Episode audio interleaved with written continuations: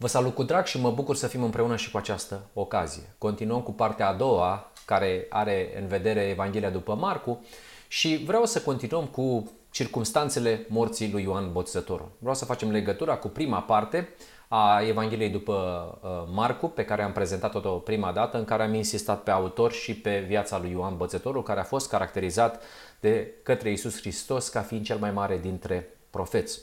Spiritul profeției, sora White, de Uh, inspirată de Duhul lui Dumnezeu, a vorbit într-o manieră deosebită și eu port un respect deosebit mesagerului care a anunțat prima realizare a legământului cel veșnic.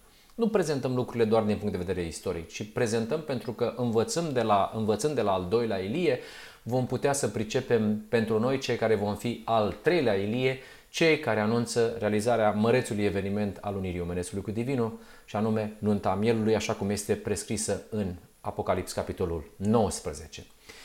Ca și punct al cărții lui Marcu, după relatarea trimiterii celor 12 ucenici de către Isus Hristos, Marcu adaugă o relatare detaliată a circumstanțelor morții lui Ioan Botezător. Și acesta este singurul loc din Evanghelia sa în care Marcu se abate de la uh, calea cea dreaptă, de îndată și de îndată și de îndată uh, a portretizării omului Isus Hristos în acțiune și vrea să ne spună despre uh, uh, încarcerarea lui Ioan Botezătorul și despre moartea sa. Uh, Marcu este evanghelistul care insistă pe faptul că Ioan Botezătorul a fost mesagerul pe care Dumnezeu l-a ridicat pentru a anunța venirea lui Mesia și din acel moment nu l-a mai menționat până în acest punct al narațiunii sale. Și dacă am început cu Ioan Botezătorul, vreau să continui și cu momentul în care se oprește deodată narațiunea omului Isus Hristos, care era centrul uh, scrierii lui Isus Hristos, să vorbim și despre momentul acesta uh, uh, cunoscut al celui care a fost pus în închisoare și care până la urmă uh, i s-a tăiat capul și a murit. De asemenea, vă rog să țineți cont că în momentul în care Isus Hristos a trimis pe cei 12, Ioan fusese deja ucis. Deci, din punct de vedere cronologic, în momentul în care Hristos i-a trimis pe cei 12, Ioan deja îi se tăiese, tăiase capul. Și uh, de aici uh, ne dăm seama că Irod a speculat că minunile făcute de Isus erau de fapt făcute de Ioan înviat din morți. Din cauza asta că nu putea să se gândească altfel. Uh, Irod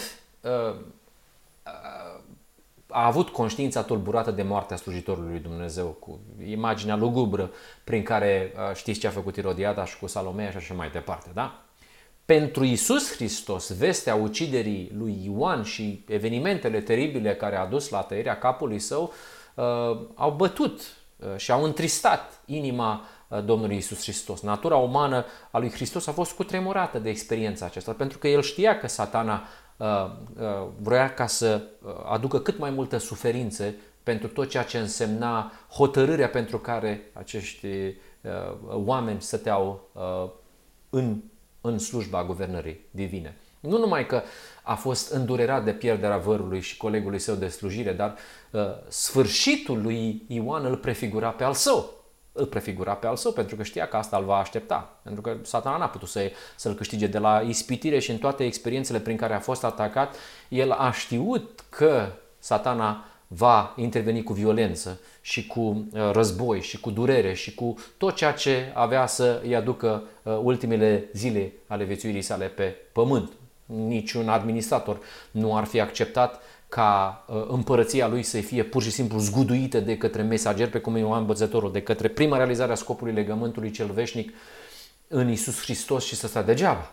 Da? Înaintea lui Isus Hristos se afla uh, uh, rușinea crucificării, obiectul rușinos pe care îl pregătea diavolul și el știa de lucrul acesta.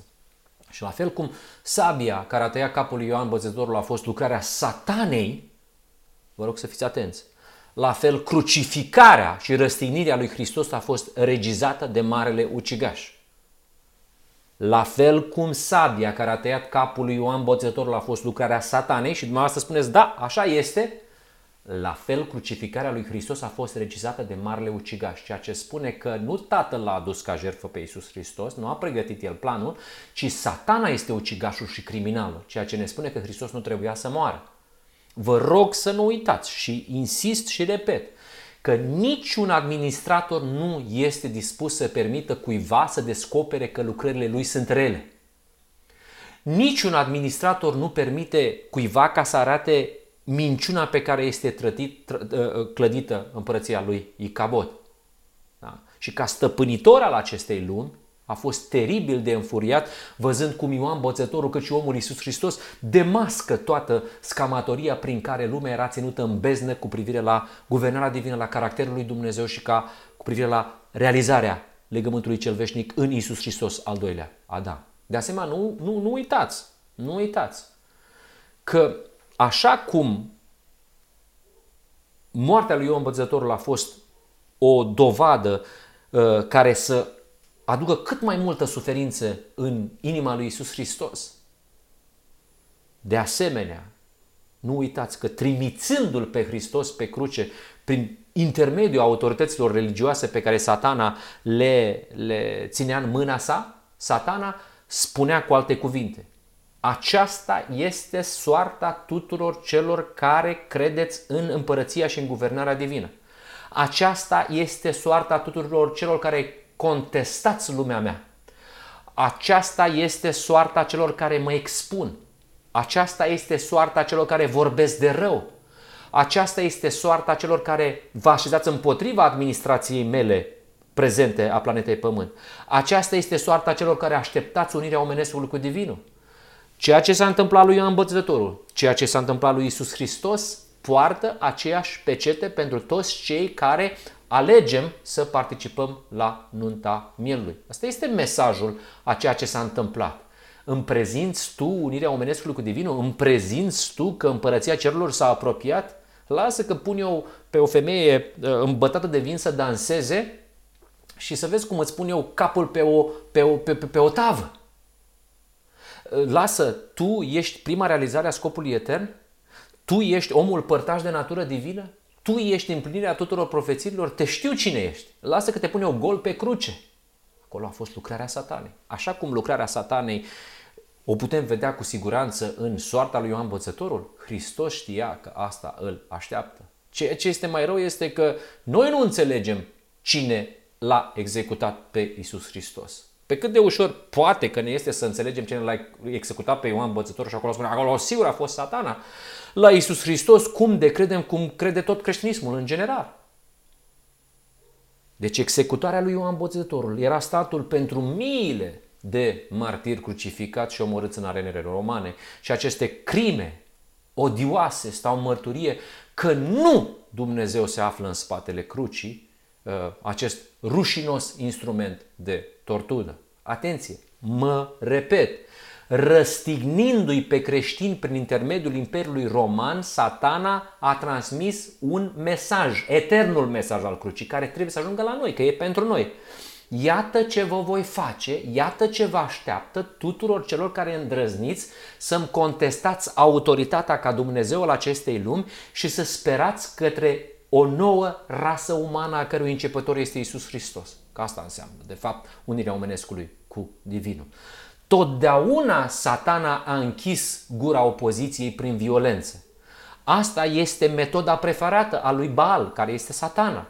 Și a fost micul lui succes meschin ca să-l atârne pe Hristos gol pe cruce. Da, satana trebuie să fie demascat în fața oamenilor. Iar omul Iisus Hristos a făcut-o prin caracterul neprihănirii, așa cum ultima generație o va face la fel. Dar haideți să, să ne întoarcem la închiderea și la moartea lui Ioan Botezător. Dar asta e ideea de bază și sub, această, sub acest context și pe această platformă vom vorbi despre ceea ce s-a întâmplat lui Ioan Botezătorul, făcând legăturile cu Isus Hristos și cu generația noastră. Deci, Ioan Botezătorul este cel din tâi care a vestit împărăția lui Dumnezeu și a fost de asemenea și cel din tâi la suferință. Primul care a vestit împărăția lui Dumnezeu a venit, e aici, Hristos spune, da, s-a împlinit, dar a și fost primul la suferință, primul dintre martiri. Și acum imaginați-vă cum prin zidurile unei celule de închisoare uh, nu mai putea să se bucure de aerul proaspăt al, al pustiei și de mulțimea de oameni care îl ascultaseră și care putea să audă cuvintele plăcute al realizării așteptării milenare a poporului care îl aștepta pe Mesia. Uh, acolo, prizonier în fortăreața lui Irod uh, Antipa, uh, a fost o încercare grea. Era un om care era liber să stea în aer curat, să doarmă sub cerul liber și acum nu putea să se miște, nu putea să facă mișcare și toate astea au început să, să, să, să apese greu asupra lui. Nu i-a fost ușor, că a fost om. Au trecut săptămânile și nu era nicio schimbare și încetul cu încetul în mintea lui a început să apară îndoială, a început să apară deznădejde, așa cum apare în ființa umană. Uh, mai era uh, vizitată de către ucenicii săi, care din când în când uh, li se dădea accesul ca să meargă la el la închisoare și ceea ce îi lipsea cel mai mult era motivul pentru care era acolo. Spuneți-mi despre Isus Hristos, spuneți-mi despre El, spuneți-mi cum ce se întâmplă. Și bineînțeles că oamenii dădeau raportul uh, felului în care mulțimile alergau la Isus Hristos și spuneau tot ceea ce se întâmplă cu Isus Hristos. Numai că la un moment dat nu s-au mai putut să se abține și uh, se întrebau și au dat glas întrebărilor lor și îndoielilor lor și a spus, da, domnule, îl apreciem, e un învățător, e atras, e un învățător respectat, atrage mulțimile, dar de ce nu face nimic pentru a te elibera? Dacă El eliberează oameni de sub posesia demonilor și dă de mâncare, El ar putea să aibă putere. Cum putea El să îngăduie ca înainte mergătorul lui atât de credincios să fie lipsit de libertate, ba chiar să fie în pericol de a se lua viața? Și acum vă dați seama că întrebările acestea nu au rămas fără efect, că era om. Îndoielile acestea uh, uh, care altfel nu s-ar fi ivit, erau sugerate lui Ioan.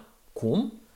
Printre prietenii lui Ioan Băzător, ucenicii lui Ioan Băzător, ca și prietenii lui Iov, prietenii lui Iov. Lucrarea lui satana că el știa, îndoiala și asta uh, poate să fie apărut, dar cel mai ușor a apărut prin prietenii aceștia, prin ucenicii aceștia. Și satana s-a bucurat foarte mult să, să audă cuvintele acestor ucenici și să vadă cum sfâșiau sufletul acela uh, trimis de Dumnezeu uh, și mesagerul acesta deosebit. Și vreau să fac o mică paranteză. De câte ori aceia care se socotesc prietenii unui om bun și care sunt gata să-și arate loialitatea, se dovedesc a fi vrășmașii cei mai cei mai uh, primejdioși ai lui. De câte ori, în loc de a întări credința, cuvintele lor aduc apăsare și descurajare.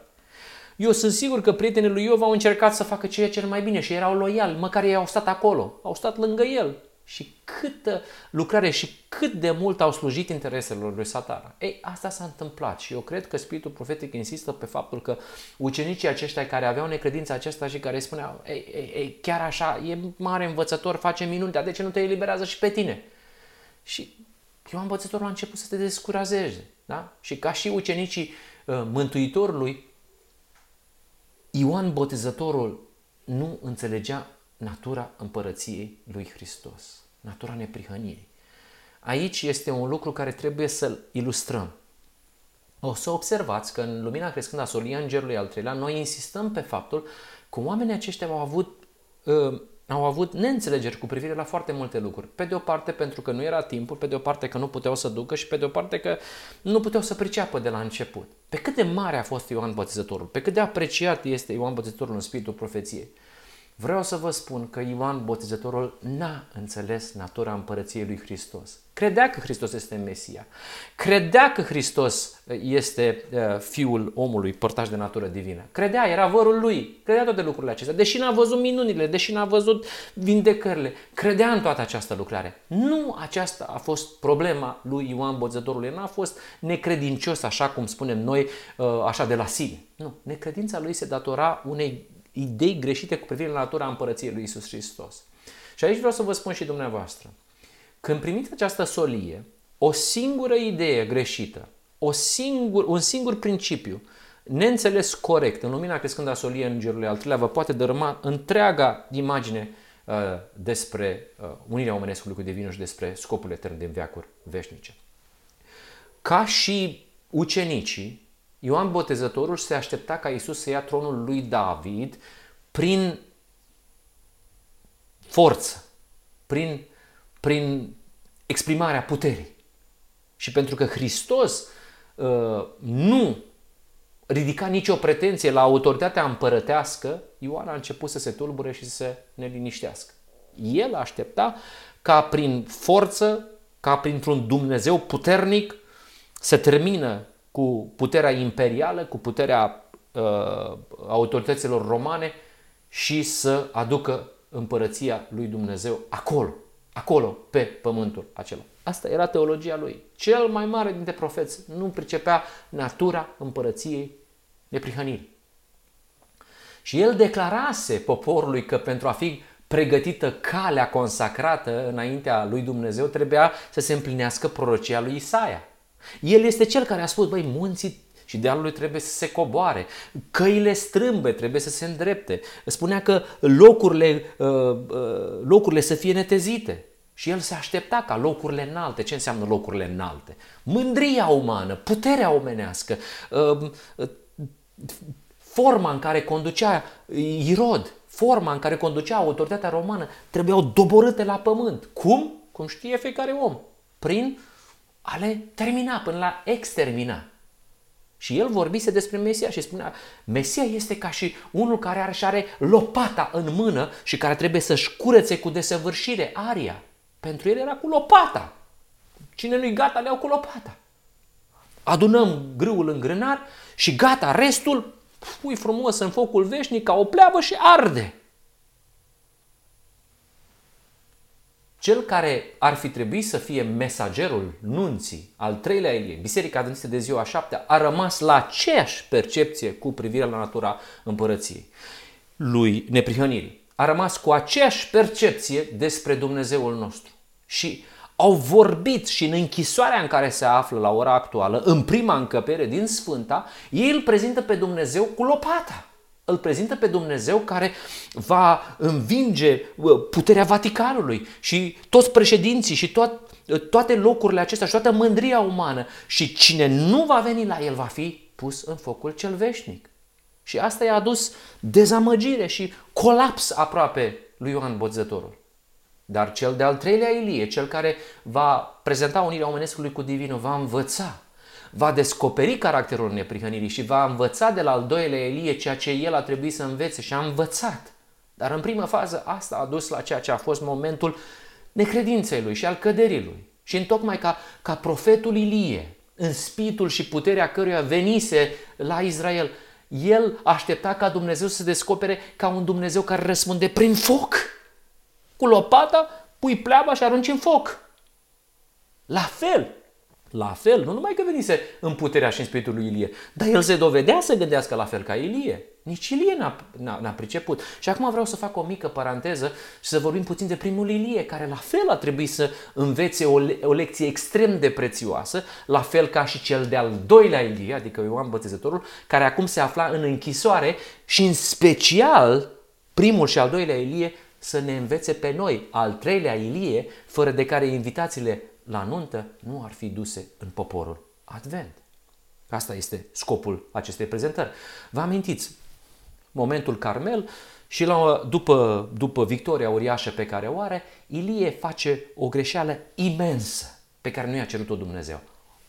Dă poruncă ca să omoare pe toți profeții lui Baal după Carmel. Și Ilie, care până atunci a fost vânat de închinătorii lui Baal spre a fi omorât, face el exact același lucru când evenimentele devin prielnice pentru el. Și din victimă el devine călău pentru călăii săi care acum devin victime. Și o asemenea procedură arăta că Dumnezeul pe care îl servea Ilie nu era diferit de Baal, că așa se, așa se, așa se purta Baal. Și Ilie face aceeași greșeală, demonstrând cât de adâncă este scrisă violența în inimile noastre. Și că, pentru că Dumnezeu nu i-a cerut lui Ilie să omoare pe profeții lui Baal, da, sub nicio formă. Ei, cu aceeași povară de sânge în spate, Ilie nu mai reușește să vadă uh, cum este Dumnezeu, să vadă harul său protector, să vadă uh, Uh, cine l-a salvat până în momentul acela și cum uh, neprihănirea și delicatețea Dumnezeului uh, iubitor pe care îl cunoaștem noi a avut grijă de el și l-a protejat Și în momentul acela când uh, viziunea lui a fost pur și simplu întunecată de această greșeală imensă pe care a făcut-o, nu l-a mai înțeles pe Dumnezeu. Deși adulat și adorat de către întregul Israel, Ilie își pierde credința și fuge în fața unei femei nepocăite. Și acolo, la umbra ienupărului, știți că cere să moare, zice că nu este mai bine, mai bun decât părinții săi. Dumnezeu intervine, așa cum știe el mai frumos, și îi spune, înainte de a muri mai am o, mai am o prezentare, mai am o lecție să-ți dau, extrem de importantă. Pentru prima Ilie, pe care n-a înțeles-o în prima fază al doilea Ilie și pe care trebuie să priceapă al treilea Ilie. Trebuie să te întâlnești cu, cu farmecul inegalabil al neprihănirii. Trebuie să mergi la muntele lui Dumnezeu, la Horeb, și acolo am să, am să mi te descoper, am, să, am să-ți dau această ultimă lecție, am să-ți arăt caracterul pe care, din păcate, l-ai prezentat într-un mod atât de abject. Și Ilie avea nevoie să înțeleagă neapărat că forța constrângătoare nu se afla decât sub guvernarea lui satana și că principiile lui Dumnezeu nu permit folosirea forței sau amenințării cu forța. Ei, Ioan Bățătorul nu știa acest lucru. Al doilea Ilie se aștepta tot cu forță și tot prin elemente constrângătoare. Și el să iasă din închisoare și să-i arată lui Irod de comportamentul acesta. Pentru că este drept că păcătuia, este drept că comitea adulte, este drept că împărăția lui Israel era condusă de păcat. Dar nu acesta era caracterul neprihănirii. Și Hristos știa lucrul acesta, numai că Ioan Bățătorul nu cunoștea aceasta. Și vă amintiți despre Ilie uh, foarte bine, iese pe munte și vă amintiți că Domnul nu era în cutremurul acela și Domnul nu era în vântul acela și Domnul nu era în focul acela. Și după foc a venit un susur blând și subțire, care era de fapt caracterul neprihănirii. Și asta este una dintre cele mai frumoase descoperiri ale neprihănirii lui Hristos din Vechiul Testament, întrecută doar de exemplul în carne și în oase al lui Isus Hristos, vărul lui Ioan, botezătorul. Domnul nu este în furtună, Domnul nu este în cutremur, Domnul nu este în foc. Astea sunt manifestările unor puteri străine. Astea sunt manifestările lui Satana, care este în contrast marcant cu rolul de vindecător, cu rolul de restaurator, cu rolul de răscumpărător al Tatălui nostru Ceresc. Ei, la fel ca Ioan Bozetărul, Ilie a avut înaltul privilegiu să observe deosebirea marcantă între uh, ființa umană, natura umană, opilia populară și realitatea prin prisma guvernării divine. Că a fost vijelie, că a venit cu tremurul, că a urmat focul, dar Dumnezeu nu era în ele. Dumnezeu era în susurul blând al exprimării neprihănirii și delicatețea neprihăniei. Iar Ilie și-a înțeles nebunia la poalele muntelui, unde deformase chipul iubitor al, al, al, al lui Dumnezeu, chipul iubitor al dorinței veacurilor, da? prin vijelia de sânge în care a scaldat opozanții lui Dumnezeu. Asta este experiența primului Ilie. Acum cel de-al doilea, Ioan Bățătorul, al doilea Ilie, nu înțelegea natura împărăției neprihănirii. Iar îndoiala a început să-l înfășoare. Avea și el nevoie de, de o lecție ca și primul Ilie. Pentru că am cuvinte foarte frumoase despre al doilea Ilie, asemănătoare cu primul Ilie, că în misiunea sa Ioan Bățătorul a fost neînfricat, a fost un mustrător al nedreptății, atât în locurile înalte până la domnul Irod, cât și în cele umile, cu oamenii și cu uh, soldații Romei. A îndrăznit să dea față în față cu locurile înalte și să mustre pe împăratul Irod hotărât pentru păcatul lui. Asta înseamnă că el a, a, a înfipt sabia la rădăcina pomului. Asta înseamnă că el nu, el nu se gândea la consecințe. El n-a socotit viața lui ca fiind scumpă. El știa că trebuie să facă o lucrare. Asta, asta a fost eu învăzătorul.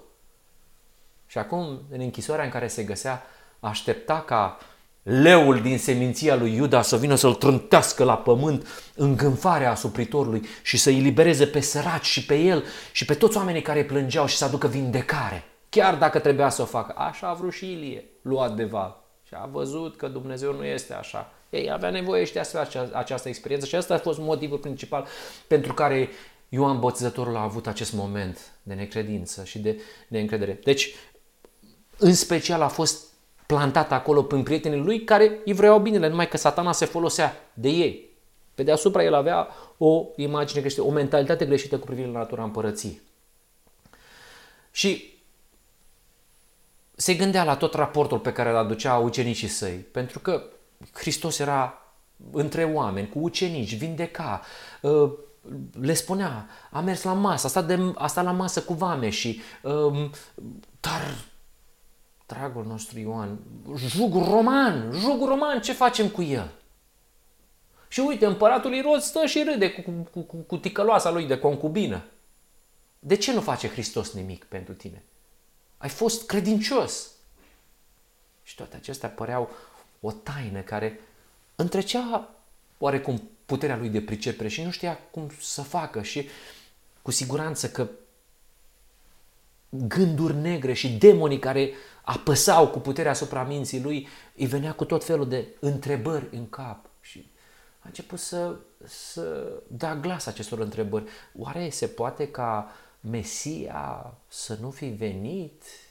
Păi și ce înseamnă că am făcut eu până acum? Și a început să fie dezamăgit în ceea ce privește rezultatul lucrării sale. Vedeți?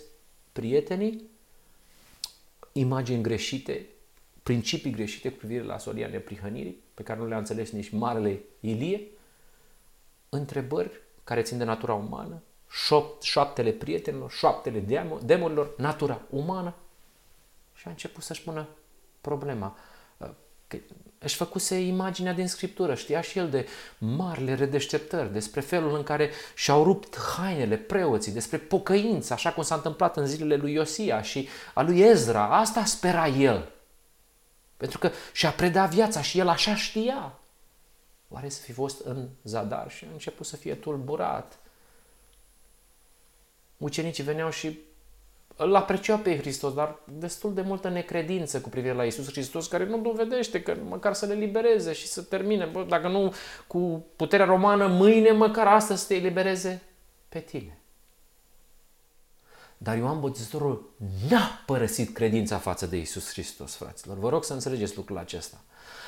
Amintirea glasului din cer, ă, amintirea porumbelului care s-a coborât, curăția neprihănită a lui Isus Hristos, ă, puterea Duhului Sfânt care s-a așezat asupra ă, sa când a văzut-o. Și Ioan a zis, acesta este mielul lui Dumnezeu care ridică păcatul în omenire. El și-a amintit toate lucrurile acestea, și-a amintit de momentul botezului, și-a amintit despre glasul tatălui. Și Ioan nu voia să discută îndoielile și tulburările cu însoțitorii săi. Eu vă spun ceea ce cred eu că s-a întâmplat în inima lui și ceea ce am înțeles eu cel puțin din relatarea sorei White. Ei, fraților, cam asta era ceea ce cred eu că s-a întâmplat în inima lui Ioan Botezătorul. Și Ioan Botezătorul s-a hotărât să nu discute îndoielile și tulburările sale cu însoțitorii săi. Ei erau cei care au plantat aceste semințe ale necredinței alături de tot ceea ce v-am spus până la momentul acesta și el s-a gândit să vorbească cu doi dintre ucenicii săi și le-a spus uite, încercați să aveți o întrevedere cu Isus Hristos și să-L întrebați un singur lucru. Atâta vreau să-L întrebați. Tu ești acela care are să vină sau să așteptăm pe altul? Acum, întrebarea aceasta nu era bine venită. Nu trecuse mult timp de când Ioan Bățătorul a spus, iată mielul lui Dumnezeu care ridică păcatul lumii. Nu trecuse mult timp de la botezul Domnului Isus Hristos și acum să vii cu întrebarea aceasta, tu ești acela care are să vină? El este, acela, el este acela care vine după mine și care este înaintea mea. Și acum să întreb, tu ești acela care are să vină? Era un lucru amar și foarte uh, descurajator pentru natura omenească. Și totuși Ioan Bățătorul a căzut pradă acestei uh, întrebări. Și gândiți-vă că dacă Ioan, credinciosul înainte mergător, nu pricepea lucrarea lui Hristos, nu pricepea natura împărăției neprihănirii, ce putea să aștepte Dumnezeu de la mulțimea nepăsătoare? Ăsta era modul pe care îl aveau. Atât puteau ei să ducă la momentul acesta. La noi lucrurile stau diferit, dar eu vă spun ce s-a întâmplat acolo și apar acei ucenici și la un moment dat eu îmi imaginez că au vorbit cu Isus Hristos și Mântuitor nu a răspuns îndată la întrebarea ucenicilor, condus de tatăl său care în înțelepciunea lui vedea ce se întâmplă cu inima lui Ioan Bătzătorul. Și și-a desfășurat ziua în mod normal, așa cum o știți, uh, uh, ei erau cam uimiți de tăcerea lui pentru că el nu a vrut să răspundă în primă fază și știa de ce face lucrul acesta. Avea grijă de bolnavi, avea grijă de suferinți, suferinții care veniseră ca să fie vindecați, orbii uh, începeau să vadă, bolnavii din toate clasele sociale erau ajutați, uh, uh, oamenii veneau cu bucurie și cântau și credeau că este fiul lui David. Asta era ziua, ziua normală din viața Domnului Isus Hristos, învățăturile de, deosebite, vindecările deosebite, acțiunile deosebite atingerea sa, privirea sa, iertarea sa, uh, uh, lecțiile din natură, tot ceea ce era viața Mântuitorului. Um, tot ceea ce cunoașteți o zi din cele puține pe care i-au, uh, le-a, le avut omul Iisus Hristos pe, această, pe acest pământ. Cum mustra el boala, cum izgonea frigurile, cum uh, glasul său ajungea la urechile muribunzilor, cum deodată se ridicau plini de vigoare și de sănătate, cum demonizații și paralizații ascultau de cuvântul lui, cum nebunia părăsea mințile oamenilor. Da? Toate acestea, toate acestea le-au văzut. Așa a trecut o zi din viața Domnului Hristos care cred că a fost o zi absolut uh, normală. Așa își petrecea el ziua în promovarea neprihănirii și în a arăta prototipul despre ceea ce poate să facă Dumnezeu într-un membru al familiei umane și ce vrea să facă cu rasa umană pe care dorea să o vindece. De fapt, toate vindecările Domnului Hristos vorbesc despre marea vindecare din Marea Zi a Ispășirii pentru cei vii. Tăcere, da, a trecut ziua și în timp ce ucenicii lui Ioan au văzut și au auzit totul, Isus îi cheamă la el și uh, i-a invitat să meargă la Ioan și să le spună doar ceea ce au văzut în ziua aceea și a adăugat un singur lucru. Bă, povestiți-le ce ați văzut voi astăzi. Și adaugă un singur lucru. Este extrem de delicat, așa cum e neprihănirea inegalabilă și farmecul Domnului Isus Hristos. Ferice de acela pentru care nu voi fi un prilej de poticnire. Atât a spus. Dovada faptului că Tatăl locuia în el. Dovada faptului că Dumnezeul acela avea dorința să vindece, să restaureze, să răspundă nevoilor neamului omenesc, era mesajul pe care ucenicii trebuia să-l ducă. Era ceea ce avea nevoie Ioan Botezătorul. Slava lui, șechina se arăta în mila lui față de starea noastră umilă, în, în, în starea noastră de despărțire față de divinitate. Și ucenicii eh, au dus răspunsul și răspunsul a fost îndestulător, pentru că Ioan imediat a luat această hrană tare, această descoperire extraordinară ca și Ilie acolo pe muntele Horeb, această descoperire a caracterului neprihănirii. Și imediat a făcut legătura. Ah, mi-am amintit profeția care spune Domnul m-a uns să duc vești bune celor nenorociți. El m-a trimis să vindec pe cei cu inima zdrobită, Ioan, să vestesc robilor slobozenia și princilor de război izbăvirea, să vestesc un an de îndurare al Domnului. Nu revoluții, nu impunere, nu rebeliune, nu uh, căderea uh, celor înalți din locurile înalte. Nu, nu. Cum de nu ți-ai adus aminte de textul acesta? Eu pentru asta am fost uns. Asta i-a spus Isus Hristos. Lucrările lui Hristos nu mai că îl prezentau ca fiind Mesia, dar arăta modul în care trebuia să se intemeteze împărăția lui, natura împărăției neprihănirii, lecție pe care a trebuit să o învațe Ilie la muntele lui Horeb, lecție pe care trebuia să o învețe al doilea Ilie în închisoarea lui Irod. Lui Ioan îi se descoperise același adevăr care îi se dăduse lui Ilie când înaintea Domnului a trecut un vânt tare și puternic care despica munții și sfărâma sfincele, stâncile și Domnul nu era în vântul acela. Și după vânt a venit un cutremur de pământ și Domnul nu era în cutremurul de pământ. Și după cutremurul de pământ a venit foc și Domnul nu era în focul acela. Și după foc Dumnezeu a vorbit profetului prins printr-un susur blând și subțire. Așa urma și Isus să-și facă lucrarea. Nu prin zângănitul armelor și prin răsturnarea tronurilor și a împăraților, și a împăraților și a împărăților, ci vorbind la inimile oamenilor pentru susur blând și subțire, pentru un suspin negrăit, așa cum face Duhul Sfânt, pentru o viață de îndurare și de sacrificiu de sine, așa cum este legea lui Emanuel, legea Universului lui Dumnezeu, În primă fază, probabil că Ioan Botezătorul ar fi așteptat un raport în care să vină și să spună că Iisus Hristos a pus mâna pe câteva garnizoane de soldați romani și a dat de pământ cu ele. Și s-a dus până la Irod Antipa și s-a dus până la Sinedru și a răsturnat mesele și totul de, de acolo și a pus stăpânire și a spus eu sunt Dumnezeu, eu sunt suveranul, eu sunt cel care trebuie să-L urmați. N-ați înțeles lucrurile acestea? Nu. Nu cu așa ceva a venit ci a venit cu susurul blând și subțire. A venit cu lucrarea de vindecare, cu natura împărăției neprihănirii, lucru principal care l-a făcut pe Ioan Bățătorul să își pună întrebări și să îndrăznească să pună această întrebare de necredință lui Isus Hristos. Principiul vieții lui Ioan Bățătorul de lepădare de sine era principiul împărăției lui Mesia. El, el în comportamentul lui de până la momentul acela de lepădare de sine și de uh, urmare a căii consacrate, era principiul împărăției lui Mesia. Doar trebuia să îi se reamintească lucrul acesta. Ioan știa cât de străin era lucrul acesta de, de principiile și nădejdile conducătorilor lui Israel. Ceea ce pentru el era o dovadă convângătoare despre părtășia de natură divină pe care o vedea în viața lui Isus Hristos, urma să fie o dovadă și pentru ei, adică pentru noi. El acum a început să înțeleagă, băi, dacă eu am priceput așa, care cred că este Mesia, îți dai seama ce s-a întâmplat cu poporul acesta care așteaptă un Mesia care nu fusese făgăduit. Dacă eu, care am fost glasul care a anunțat, am înțeles greșit, ce se va întâmpla cu ei? Este ca și generația de astăzi, al treilea Elie, care spune, ce se va întâmpla cu poporul Advent care nu înțelege că se închină la tronul din Sfânta? Ce se va, înțele...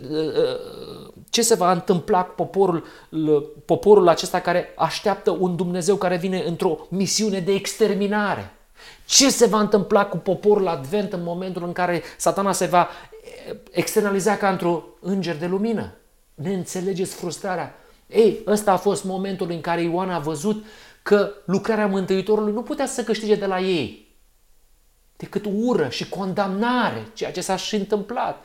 El însăși, însuși, înainte mergătorul, gusta acum din paharul pe care Hristos urma să-l soarbă până la drojdii. Iar cuvintele Mântuitorului, ferice de acela pentru care eu nu voi fi un prilej de poticnire, era o delicată mustare pentru pentru Ioan. Era ca și primul Ilie.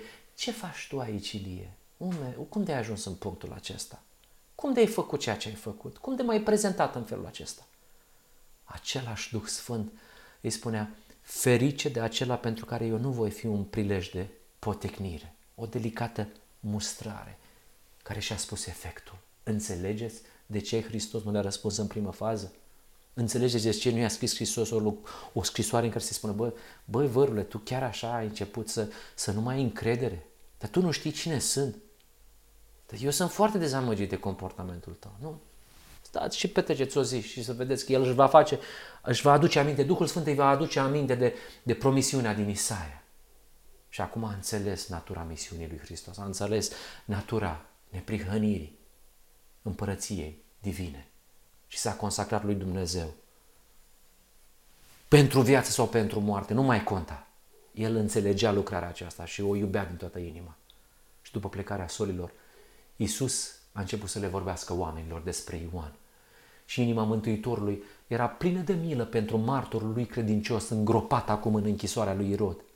El nu voia să, ca lumea să creadă că Dumnezeu l-a uitat pe Ioan sau că uh, acestuia i-ar fi scăzut credința în ziua încercării.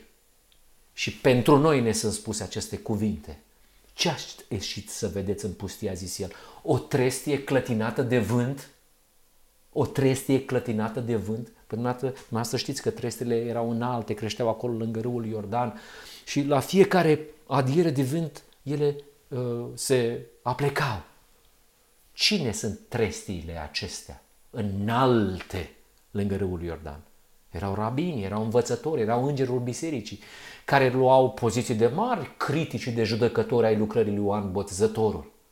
Ei erau cei clătinați într-o parte și în alta de vânturile concepțiilor populare, de un Dumnezeu care vine de, de către o împărăție a lui Mesia prin forță și prin supunerea împărăției romanilor, prin a deveni ei conducătorii lumii de atunci. Ei nu vreau să se umilească pentru a primi solia cercetătoare de inimă a lui Ioan Boțătorul. Ei nu vreau să primească imaginea lui Isus Hristos, omul părtaș de natură divină. Dar solul lui Dumnezeu era un om neînfricat. Mulțimile care se adunaseră în jurul lui Hristos fuseseră martore ale lucrării lui Ioan Băzătorul. Întâi poate l-au ascultat pe el, cu siguranță că l-au ascultat pe el. Au ascultat cuvintele pline de curaj, au ascultat cum el mustra păcatul, a ascultat față în față învățătura curată a celui care avea să vină. Ei, și pentru trestiile acestea care stăteau semețe, pentru fariseii plini de îndreptățire de sine, pentru preoții din rândul saducheilor, pentru împăratul Irod și pentru curtea lui, pentru prinți și pentru soldați, pentru vășmași și pentru, și pentru țărani, Ioan le vorbise la fel de rămurit, lămurit. Dar el nu a fost o trestie bătută de vântul laudelor sau prejudecăților omenești, așa cum fac predicatorii noștri de astăzi. Și pentru că Hristos știa că El a priceput cu adevărat care este misiunea lui Isus Hristos. Pentru că știa că Ioan Botezătorul, după această prezentare a celor doi ucenici, avea să înțeleagă natura împărăției lui Dumnezeu și că s-a predat și dacă va trăi și dacă va muri, a început să le spună despre Ioan Botezător. A început să le vorbească despre așa ceva în închisoare, loialitatea lui față de Dumnezeu și zelul pentru neprihărire au rămas aceleași ca și atunci când predica solia lui Dumnezeu în pustie. Asta ne spune Isus Hristos. A fost ca o stâncă. Atunci ce ați să vedeți? Un om îmbrăcat în haine moi? Iată că cei ce se poartă cu haine moi sunt în casele împăraților. Ioan nu a purtat haine moi. Da? Viața lui simplă și plină de sacrificiu, erau în armonie cu caracterul lucrării sale, simplu, așa cum fusese întruparea Domnului Isus Hristos. Îmbrăcămintea bogată și luxul acestei vieți oferite de legea păcatului și a morții nu sunt partea mesagerilor și slujitorilor lui Dumnezeu. Nu stăm în casa împăratului ca sub lumea lui Cabot. Nu. Priviți contrastul între îmbrăcămintea lui Ioan Bățătorul și cei care sunt preoții și împărații voștri și conducătorii voștri. Ei au podoabe scumpe, le place viața plină de strălucire. Oamenii să se uite după ei, să le facă plecăciuni, să aibă admirație pentru ei. Dar nu așa este prietenul meu, nu așa este mesagerul meu. Atunci ce ați ieșit să vedeți, a spus mai departe Iisus? Un proroc Că știu că îl priviți ca, ca și proroc. Dar vă spun și mai mult decât un proroc, căci el este acela despre care este scris.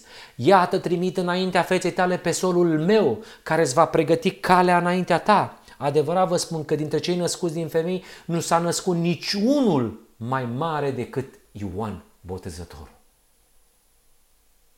Da mai mare decât Ioan Botezătorul. Gândiți-vă că atunci când Zaharia a primit vestea despre nașterea lui Ioan, îngerul i-a spus, va fi mare, va fi mare înaintea Domnului. După aprecierea cerului, nu după aprecierea oamenilor. Că după aprecierea oamenilor n-avea haine moi, n-avea școală, n-avea aceleași învățături. Dar Hristos spune după aprecierea cerului, după care, care eu lucrez, după care eu vă învăț, el a fost mare. Iar noi în lumina soliei îngerului al treilea spunem că a fost mare. A fost mare pentru că l-a servit pe Dumnezeu. În lumina creștină a solii îngerului al treia recunoaștem și problema pe care a avut-o. Și Hristos a rezolvat-o într-un mod atât de plăcut pentru că Duhul Sfânt l-a ajutat să înțeleagă care este natura împărăției. E cum s-ar pregăti al treilea Elie fără să înțeleagă caracterul neprihănirii, să, fără ca să înțeleagă caracterul iubitor al Tatălui, fără ca să înțeleagă în ce fel va avea loc unirea omenescului cu Divinul. Cum s-ar întâmpla lucrul acesta? Da? După aprecierea cerului. Asta era mărimea.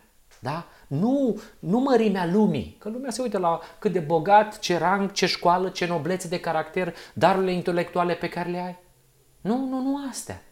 Dacă puterea intelectuală despărțită de orice altă considerație mai înaltă este vrednică de onoare, atunci să-i dăm cinstea lui satana. Că el are și putere intelectuală, n-a fost nimeni egalat de rangul, de bogăția și de puterile sale și de cunoașterea sa. Dați-i lui slavă și laudă. Și din păcate lui se dă. Dar Ioan Botezătorul nu făcea parte din această categorie. Valoarea morală. Omul care vine cu sinceritate și cu deschidere. Omul care nu are niciun interes în promovarea lucrării unii omenescului cu divinul, așa cum a fost Ioan Botezătorul și așa cum trebuie să fie al treilea Ilie. Iubire, curăție, sunt însușirile pe care le apreciază Dumnezeu, pentru că aceștia sunt oamenii care acceptă că sunt săraci ori și goi. Ioan era mare înaintea Domnului pentru că el avea această deschidere pentru a fi învățat. Bucuria lui neegoistă era slujba pe care o făcea pentru Isus Hristos. Și de aceea Hristos vorbea în felul acesta. El a vestit venirea Mântuitorului. A venit să pregătească pe oameni pentru prima lui venire. Așa de credincios a fost. Așa de bine și-a împlinit lucrarea încât Hristos a ținut neapărat să le spună lor și nouă astăzi, încât oamenii au spus tot ce a spus Ioan despre omul acesta era adevărat. Oamenii au spus tot ce a spus Ioan despre omul acesta, despre Isus Hristos, era adevărat. Și o mărturisire asemănătoare despre Hristos trebuie să se dea și generația noastră, adică al treilea Ilie. Cei care veți forma al treilea Ilie, trebuie să puneți așa convingere, așa curăție în motivele pentru care primiți această solie încât oamenii care vă ascultă să spună cu adevărat tot ce spune omul acesta despre Isus Hristos, despre omul părtaș de natură divină, este adevărat. Ca înainte mergător al lui Mesia, Ioan era mai mult decât un profet. Căci în timp ce profeții văzuseră de departe venirea lui Hristos, lui Ioan îi se dăduse să-l vadă. Să audă mărturisirea cerului care a spus, acesta este fiul meu prea iubit și să vadă pe trimisul lui Dumnezeu, omul părtaș de natură divină, prima realizare a scopului etern din veacuri, a veșnice. Și cu toate acestea, știți ce este interesant? Că Hristos spune, cel mai mic în împărăția cerului este mai mare decât el. Și Ioan era inelul de legătură între cele două legăminte. Inelul de legătură între cele două legăminte, da? Vechiul legământ și noul legământ. Nu degeaba Malia vorbește despre lucrul acesta. Și ca sola lui Dumnezeu, el s-a ridicat să arate către prima realizare a scopului etern. El a arătat către Hristos lumina lumii. Și mintea lui Ioan Botezătorul a fost luminată de Duhul Sfânt ca să poată revărsa lumină și ca să prezinte neamului său despre Iisus Hristos. Să vorbească despre o lumină care a luminat puternic. O lumină care va fi împlinită de lumina care va umple cerul de slavă în momentul în care va avea loc nunta mielului. Hristos și lucrarea lui fuseseră înțelese numai într-un chip întunecos, din simbolurile și din jerfele umbrii. Nici Ioan ați văzut că n-a înțeles natura împărăției, n-a înțeles pe deplin scopul etern și natura delicată a neprihănirii. Nu a văzut lucrul acesta. Afară de bucuria pe care o, Ioan o simțea în lucrarea sa, Viața lui a fost plină de întristare. Rare ori a fost auzit glasul lui în, într-un alt loc decât în pustie. Singur. N-a văzut. N-a văzut, n-a avut măcar privilegiul de a fi cu Hristos. N-a văzut manifestarea puterii lui Dumnezeu și a trebuit să le aducă alți ucenici. N-a avut uh, puterea să vadă, n-a avut privilegiul de a vedea pe cei orbi care își capătă vederea. N-a văzut bolnavi vindecați, n-a văzut morți aduși la viață. N-a văzut toate lucrurile acestea cel mai mic ucenic care vedea lucrurile puternice a lui Hristos și auzea cuvintele lui, care vedea vindecarea la lucru, care vedea unirea omenescului cu divinul, era mai privilegiat decât Ioan Botezătorul. Și de aceea se spune că era mai mare decât el. Nu mai mare sau mai mic în balanța omenească, ci în balanța cerului. Ei, fraților, acesta este raportul Domnului Isus Hristos. Și satana, când a auzit toată această exprimare a Domnului Hristos, a spus, lasă cam să pregătesc eu lui, uh, lui Ioan, vărul tău, dacă așa-l vezi, că eu știu că așa este. Și uite așa satana, administratorul, o pregătea pe Irodiada, așa cum Izabela i-a fost pregătită lui Ilie. Da? Primul lui Ilie i-a fost pregătită Izabela de către satana. Cel de-al doilea Ilie i-a fost pregătită Irodiada de către satana. Avertisment pentru al treilea Ilie, căruia îi va fi pregătită mama tuturor desfrânatelor. Atenție mare și avertizare mare. Pentru că se apropie vremea confruntării finale, iar biserica rămășiții încă nu reușește să se desprinde de chipul violent al Dumnezeului acestui veac. Încă nu reușește să vadă natura împărăției și caracterul iubitor al Tatălui. Încă nu reușește să vadă uh, pe Tatăl descoperit în ceea ce Ellen White numea plină de mândrie farmecului nebalabil al lui Isus Hristos. Încă la Odisea nu reușește să vadă că Isus Hristos a fost părtaș de natură divină. Încă nu reușește să se vadă că satana l-a omorât pe Isus Hristos. De aceea vine Solia 1888 pentru al treilea Elie. Solia 1888 trebuia, trebuia să realizeze tocmai acest lucru, să lege neprihănirea lui Hristos de caracterul lui Dumnezeu. Asta este descoperirea superbă pe care o aduce această solie și care mie mi-a dovedit că este de la Dumnezeu.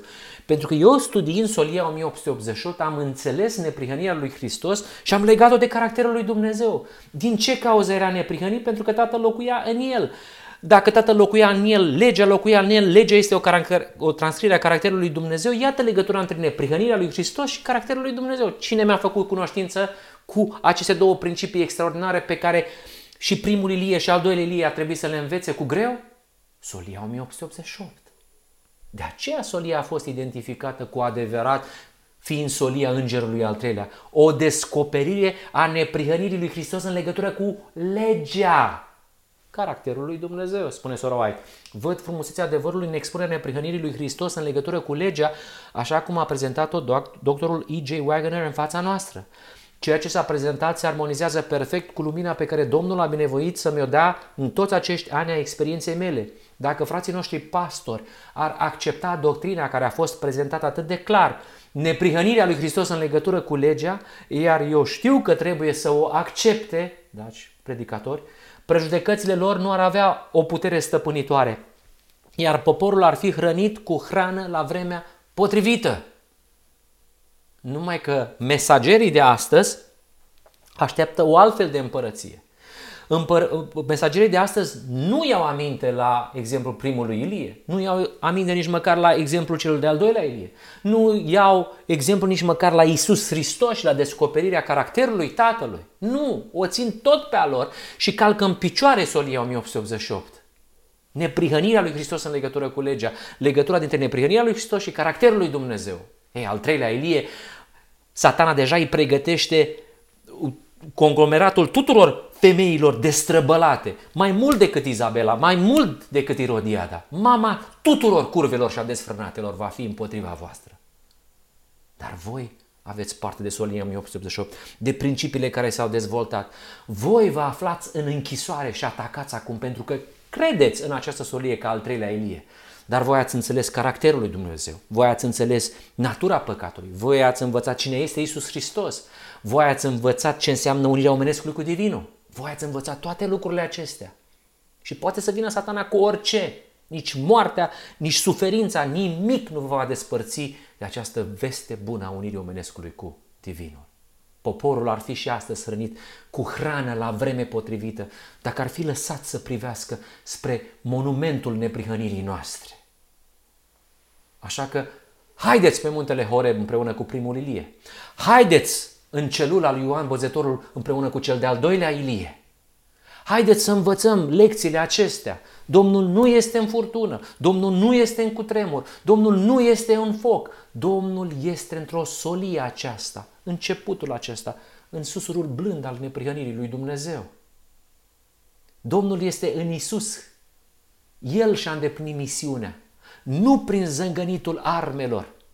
Haideți în celula lui Ioan Băzătorul. Nu prin zângănitul armelor, așa cum credea în prima fază Ioan Băzătorul. Nu prin răsturnarea tronurilor și a împărățiilor și a lui Irod Antipa. Nu! Și vorbind inimilor oamenilor, vindecându-i pentru o viață de îndurare și de sacrificiu, așa cum a făcut-o Hristos omenescul unit cu divinul.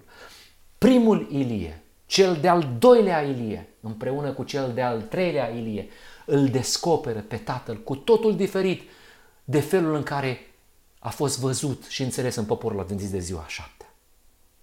Cât de lung, cât de obositor, cât de anevoios vi se pare drumul înapoi în Sfânta, din Sfânta spre Sfânta Sfintelor.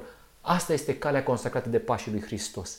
Cel de-al treilea Elie, adică dumneavoastră aveți nevoie să înțelegeți toate lucrurile acestea. Chiar dacă aveți îndoiel, chiar dacă vă puneți uh, uh, întrebări cu privire la ceea ce ați predicat și la ceea ce ați făcut. Solia Îngerului al treilea prezintă un Dumnezeu care vorbește și lucrează ca un susur blând și subțire. Acesta este caracterul Tatălui nostru iubitor.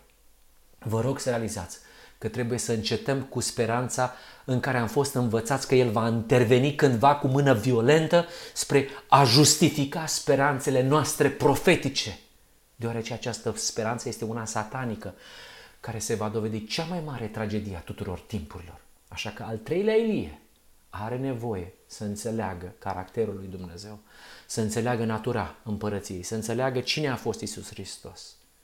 Așa că veniți la nuntă, pentru că totul este gata. Poftiți la nuntă.